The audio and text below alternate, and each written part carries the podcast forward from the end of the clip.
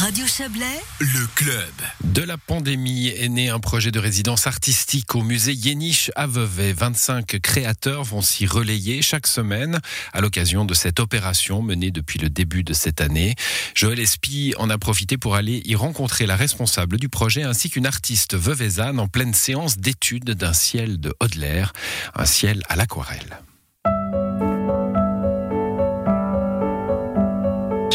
Je suis médiatrice culturelle au musée Yéniche à Vevey et je m'occupe notamment du projet des résidences artistiques que nous avons lancé en début d'année.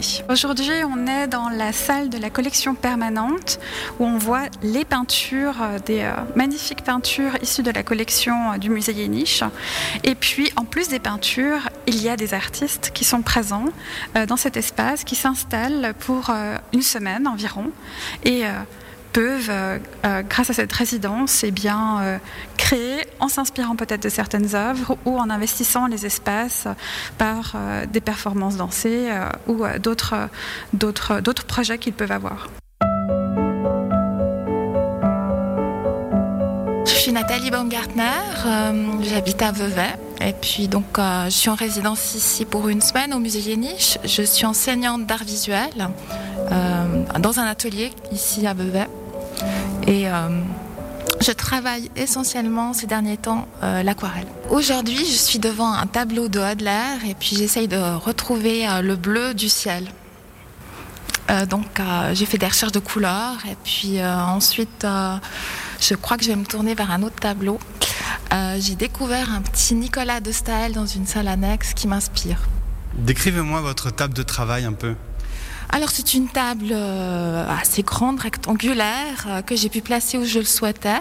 Alors on y trouve euh, ma palette de couleurs, mes tubes, pinceaux, puis de l'eau hein, pour l'aquarelle.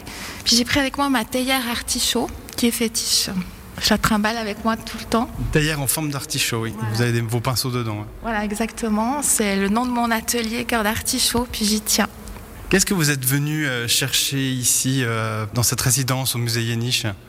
Euh, je suis, Pas le dépaysement en tout cas, aussi quand même. Mm, un petit peu quand même, parce que d'être comme ça toute seule dans une salle de musée, c'est rare. Hein, donc ça, c'est une grande chance. Et puis m'inspirer comme les anciens élèves des beaux-arts à l'époque, qui venaient dans les musées recopier des, des tableaux d'artistes. Donc voilà, je refais la même chose. C'est vraiment la particularité de cette résidence, c'est moins une résidence où on va euh, euh, manger, dormir ici, avoir des salles de travail, mais vraiment d'être intégré au musée, on peut dire. Hein. Il faut se trouver euh, quelque part pour travailler au milieu de ces peintures dans votre concept.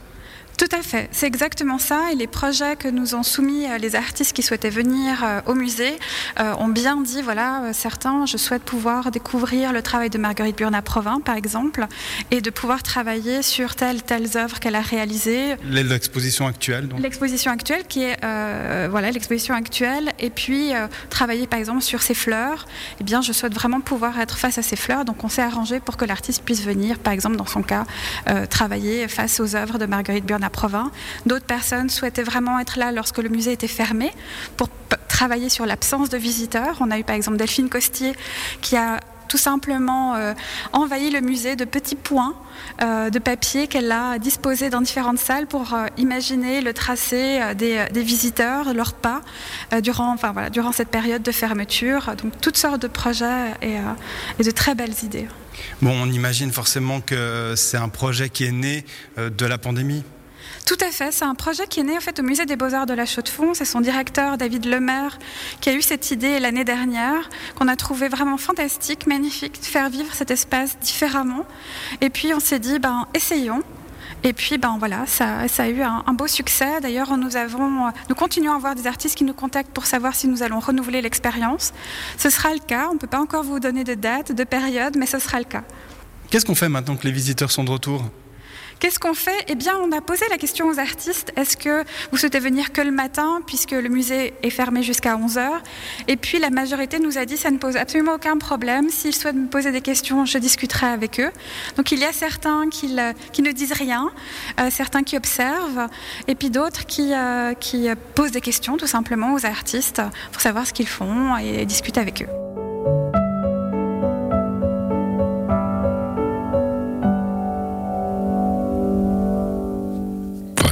Reportage de Joël Espier au musée Yéniche. Quelques images de ces résidences sont disponibles sur les réseaux sociaux euh, de ce musée Yéniche, notamment sur Instagram.